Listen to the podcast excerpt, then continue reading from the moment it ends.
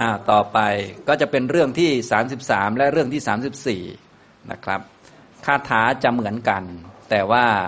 ทั้งสองท่านนี้เป็นเศรษฐีอยู่คนละเมืองกัน แล้วก็รวยมากในสมัยพุทธกาลรวยกว่าพระราชาอีกเนี่ย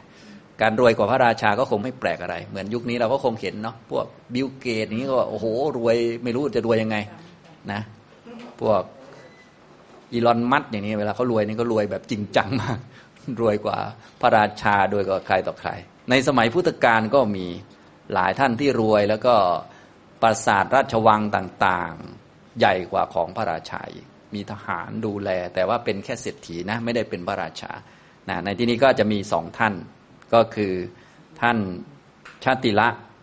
เถระกับโชติกะเถระ อยู่คนละเมืองกัน ทั้งสองท่านนี้เป็นมหาเศรษฐีในยุคพุทธกาลตอนหลังมาก็ได้มีศรัทธาออกบวช เป็นพระอรหันต์ทั้งหมดเลย อย่างนี้นะครับ ทั้งสองท่านเลยนะฉะนั้นคาถาก็จะเหมือนกัน เพราะว่าทั้งสองท่านนี้เป็นเศรษฐีใหญ่ในสมัยพุทธกาลเหมือนกันนะครับเดี๋ยวผมเล่าเรื่องย่อๆให้ฟังถ้าท่านใดสนใจอยากอ่าน เรื่องจะยาวมาก เพราะว่าจะมีปุพกรรมของท่านประกอบด้วยว่าทำอะไรมาจึงได้เป็นเศรษฐีมันยาวเกินไปนะก็จะเล่าเพียงย่อๆนะครับ เดี๋ยวเราอ่านคาถาก่อนก็แล้วกัน ในเรื่องที่ 33 นะ เรื่องที่ 34เนี่ยคาถาจะเหมือนกันเป๊ะเลยนะครับชาติรัตเถระวัตถุข้อที่ 416 นะครับ อ่านพร้อมกันนะครับ โยทะตันหัง ปะหันตวานะ อนาคาโรปริปเช ตันหาภวะปริขีนัง ตะมหังปรูมิพรามนังนะครับ ก็แปลคร่าวๆก็ดู ในหน้าที่ 165ชติละวัตถุเรื่องพระชติระเถระ พระผู้มีพระภาคตรัสพระคาถานี้แก่ภิกษุทั้งหลายดังนี้ข้อ 416 ผู้ใดในโลกนี้ละตัณหาได้ขาด ออกบวชเป็นบรรพชิต เป็นผู้สิ้นตัณหาและพบเราเรียกผู้นั้นว่าพรามโชติกะเถระวัตถุก็คาถาจะเหมือนกันเป๊ะเลย เพราะท่านเป็นเศรษฐีเหมือนกันนะครับ แล้วก็ เรื่องราวการออกบวชของท่านก็จะคล้ายๆกันนะอย่างนี้ ในเรื่องพระที่ถามก็ถามแบบเดียวกัน ตอบแบบเดียวกัน เดี๋ยวจะเล่าให้ฟังนะทีนี้มาดูบาลีแต่ละคำซะก่อน โยทะตันหังปะหันตวานะ อนาคาโรปริปเช ตันหาภวะปริขีหนังตัมหังปรูมิพรามนัง บุคคลใดละได้แล้ว ซึ่งตันหาในโลกนี้ บุคคลใดในโลกนี้นะโยทะโยอิทะปหันตวานะละได้แล้ว ตันหังซึ่งตันหานะก็ละตันหาได้แล้ว เพราะว่าในเรื่องนี้เกี่ยวกับเรื่องตันหาความติดข้องในวัตถุสิ่งของ ซึ่งเป็นทรัพย์สมบัติที่ยิ่งใหญ่ในโลกทั้งนั้นนะละตันหาด้วยอำนาจของอรหัตมรักอนาคาโรเป็นผู้ไม่มีเรือน ปริปเชเป็นนักบวช เราเรียกผู้นั้นผู้สิ้น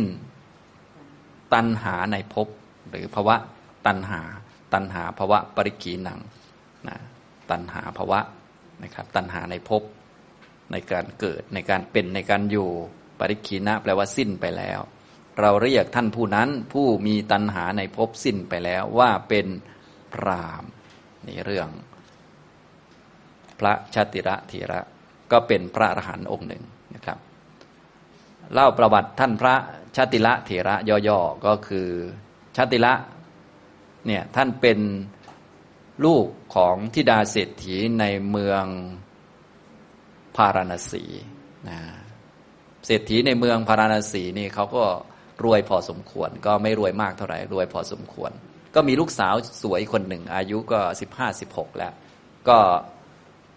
ไม่อยากจะให้ยุ่งกับใครต่อใคร ก็เลยสร้างปราสาทขึ้นมา เจ็ดชั้นก็เหมือนเหมือนเดิมนั่นแหละก็คือ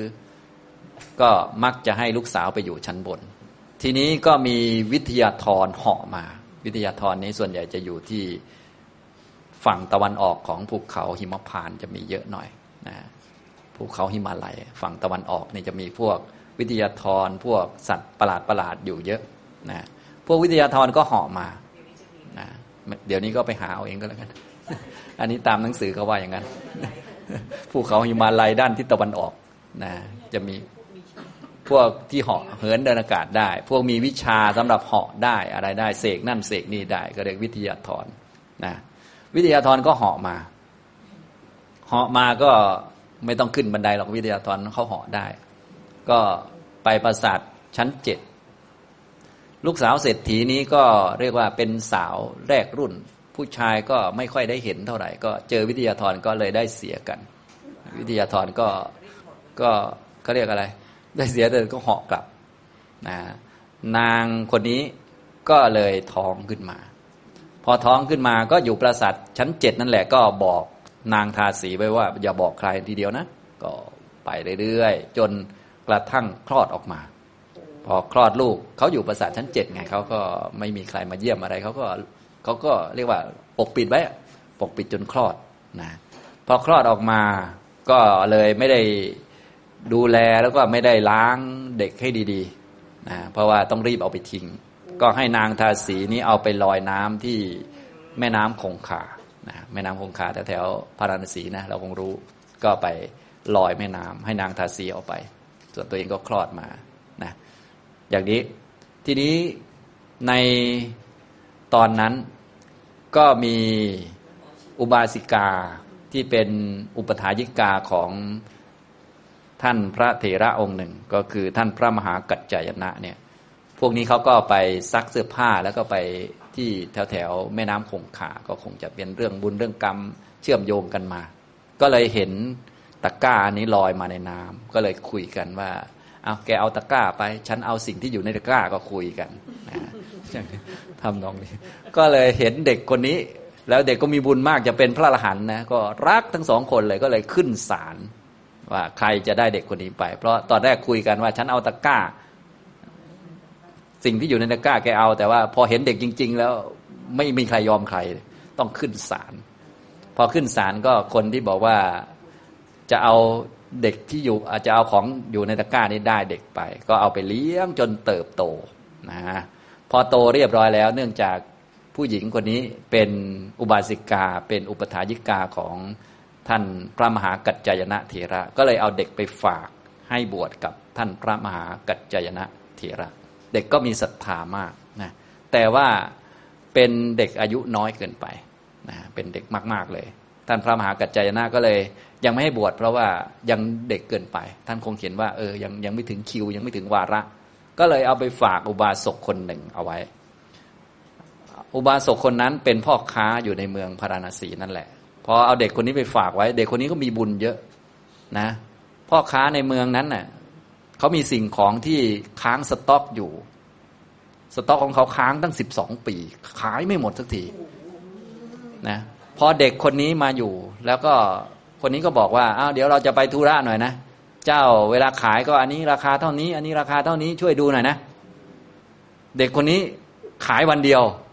สินค้าค้างสต็อกในคลังหมด เนี่ยที่ค้างสต็อกอยู่สิบสองปี ขายหมดเลยวันเดียว มีคนมาต่อคิวซื้อเต้ไปหมดเลยนะอุบาสกคนนี้ก็เลยคิดว่า โอ้โห เราได้เด็กที่มีบุญเยอะเอาไว้แล้ว เราต้องล็อกล็อกเด็กคนนี้ไว้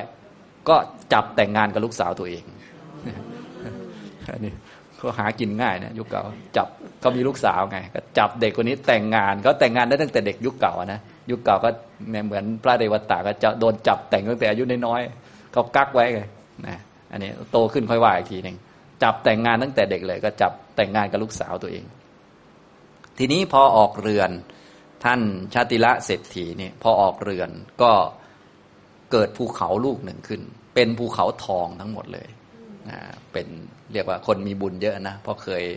ทำเจดีย์ทองในสมัยพระพุทธเจ้ากัสสปะ อันนี้ต้องไปอ่านในบุปกรรมของท่านนะอันนี้ต่อมาท่านก็ใช้ชีวิตไปอย่างเป็นตระกูลเศรษฐีร่ำรวยมีลูกชายสามคนนะแล้วก็ตอนหลังอายุเยอะขึ้นท่านก็เลยคิดจะบวชนะจริงๆ ท่านก็คิดตั้งแต่เด็ก ๆ แล้วแหละแต่ตอนนั้นยังไม่ถึงคิวยังไม่ถึงวาระ เพราะว่า ท่านพระมหากัจจยนะเถระยังไม่ให้บวชก็เลยเป็นโยมอยู่ก่อน แล้วก็คิดว่าเออเดี๋ยวถึงคิวถึงวาระเราให้สมบัติแก่ลูกของเราแล้วเราก็จะบวชจนกระทั่งมีลูกสามคน แล้วก็ไปขอกับพระราชา พระราณสีขอออกบวชพระราชาก็อนุญาตให้บวชได้ ก็เป็นเศรษฐีใหญ่ที่เรียกว่ามีทรัพย์สินเงินทองมาก เพราะว่ามีภูเขาทองเลย เป็นทองทั้งภูเขาเลย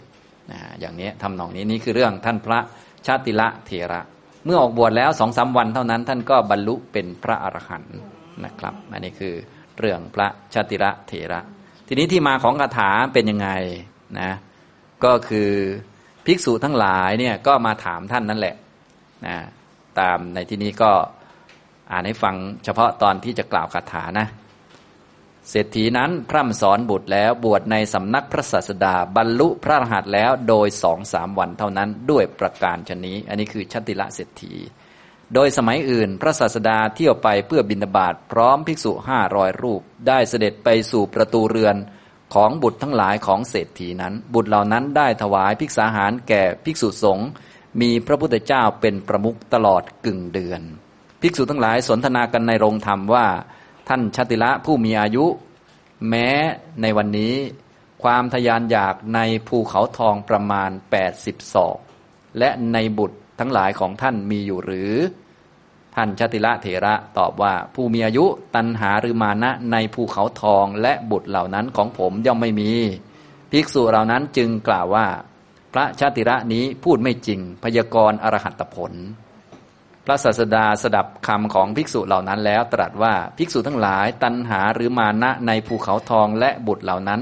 ของบุตรของเราย่อมไม่มี ดังนี้แล้วเมื่อจะทรงแสดงธรรม จึงตรัสพระคาถานี้ว่า โยทะตันหังปะหันตวานะ อนาคาโรปริพเช ตันหาภวะปริขีนังตมหังบรูมิพรามนัง แปลความว่า ผู้ใดละตันหาในโลกนี้ได้แล้ว เป็นผู้ไม่มีเรือน เว้นเสียได้แล้ว เราเรียกผู้นั้น ซึ่งมีตันหาและพบอันสิ้นไปแล้วว่าเป็นพรามอันนี้คือเรื่องท่านพระชาติละเถระก็คือ ท่านนั้นเป็นมหาเศรษฐีใหญ่ รวยกว่าพระราชา เพราะว่าบ้านมีภูเขาทองอยู่ แต่เป็นคนมีบุญเยอะมากนะอย่างนี้พระราชาก็ตั้งให้เป็นเศรษฐีประจำเมือง มีฉัดเศรษฐีให้อะไรให้นะตอนหลังมาท่านออกบวช เมื่อไปบินธบาตแถวๆหน้าบ้านตัวเองภูเขาทองยังอยู่เป็นทองทั้งแท่งเลยนะลูกๆก็ถวายอาหารประณีตบ้านก็ใหญ่โตมโหฬารเพื่อนภิกษุก็เลยถามว่า ท่านอาจารย์ ท่านชาติละ ท่านมีตัณหาและมานะเพราะบางคนนี่พอพอลูกของตัวเองอะไรตัวเองนะ ถวายอะไรดีๆ แก่สงก็รู้สึกแหมมีมานะนะ หรือมีตัณหาติดข้องในบุตร นะในทรัพย์สินเงินทองในภูเขาทอง อันนี้แต่ว่าท่านพระชติละเนี่ยท่านบวชสองสามวันก็เป็นพระอรหันต์แล้วนะท่านก็บอกว่าผมไม่ติดเลย ไม่มีเลยตัณหามานะเนี่ยนะอย่างนี้เขาก็เหมือนเดิมนั่นแหละ อย่างที่ผมได้บอกบ่อยๆ ถ้าเป็นสมัยพุทธกาลเนี่ยใครมาพูดอย่างนี้เขาจะบอกว่าพูดไม่จริง พยากรณ์อรหัตผลไม่เหมือนพวกเรานะ ถ้าใครบอกว่าไม่ติดเราก็สาธุเลย ถ้าเป็นคนเก่ายุคเก่าเนี่ยเขาไม่จริงพยากรณ์อรหัตผลเขาต้องไปฟ้องพระพุทธเจ้า พระพุทธเจ้าก็บอกว่า อ่า ไม่ใช่แล้วดีแล้วนะตัณหาหรือมานะในภูเขาทองและบุตรเหล่านั้นของพระชติระเถระไม่มี เพราะว่าท่านเป็นพระอรหันต์จริง ๆ นั่นเอง อันนี้มหาเศรษฐีใหญ่ออกบวชลองคิดดูนะ ก็ลองคิดดูพระจะถามกันยังไง เป็นไงท่านยังติดในภูเขาทองบ้างไหมครับ ยังติดในลูกในหลานบ้างไหมครับนะยิ่งไปบินบาตหน้าบ้านท่านเนี่ยโอ้โหบ้านก็หลังโตนะท่านมีเยื่อใยในบ้านบ้างไหมเนี่ยอย่างนี้ถามพระอรหันต์พอใจไหมครับอย่างนี้นี่เรื่องก็เป็นอย่างนี้